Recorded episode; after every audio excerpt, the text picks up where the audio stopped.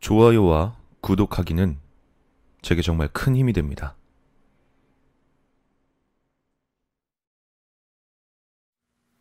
집을 해체하다 보면 가끔씩 묘한 구조의 집을 만날 때가 있다. 천장까지 계단이 이어지다 그대로 끝나버린다던가, 막다른 골목으로 이어지는 복도가 있다던가, 이런 건 대개 증축이나 개축 과정에서 처음과 집 구조가 달라진 것들이다. 그리고 아주 드물지만 해체 도중에 숨겨진 방을 발견하게 될 때도 있다. 이건 분명히 건축한 사람이나 그 집주인의 취미일 것이다. 그런데 얼마 전에 해체했던 집은 그런 상식을 뛰어넘는 구조에 조금 이상한 것이었다. 그 집은 단층 집으로 오랫동안 비어 있던 집이었다. 상당히 낡았기는 했지만 폐옥이라고 할 정도는 아니라 부수는 게 좀 아깝다 싶었다. 집주인은 집을 철거하고 빈터로 남겨두겠다는 듯 했다. 그래서 우린 버크레인으로 허물기 시작했는데 그 와중에 다담이 여섯 장 정도 크기의 방이 나왔다.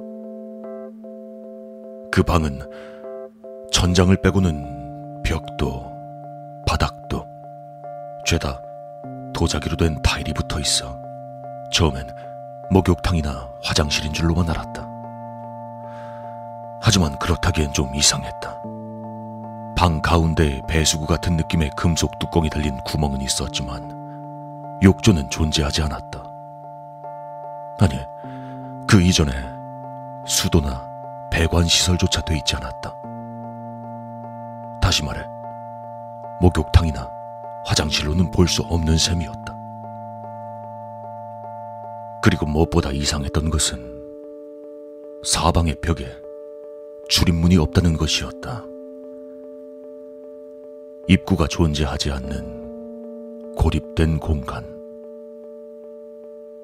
그렇다면 그 타일을 깐 장인은 어떻게 밖으로 나온 것일까? 뭐, 벽에 타일을 붙이고 밖에서 방을 축조한 것이라면 가능할 것이다. 하지만 그런 수고를 들여서 만들어야 하는 이유가 무엇인지 알 수가 없었다.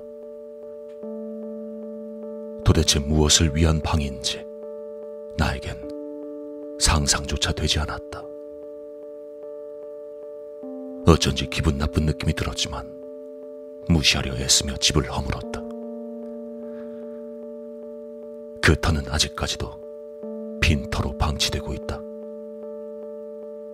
가끔씩 빈 터로 방치되고 있는 그곳을 지날 때마다 집주인은 거기에 뭐가 있는지 알고 있는 것은 아닐까 하는 의문이 들곤 한다. 뭔가 안 좋은 일이 일어나는 것을 막기 위해 집을 철거하고 그 뒤로도 빈터로 남겨두고 있는 게 아닐까 하는 의문이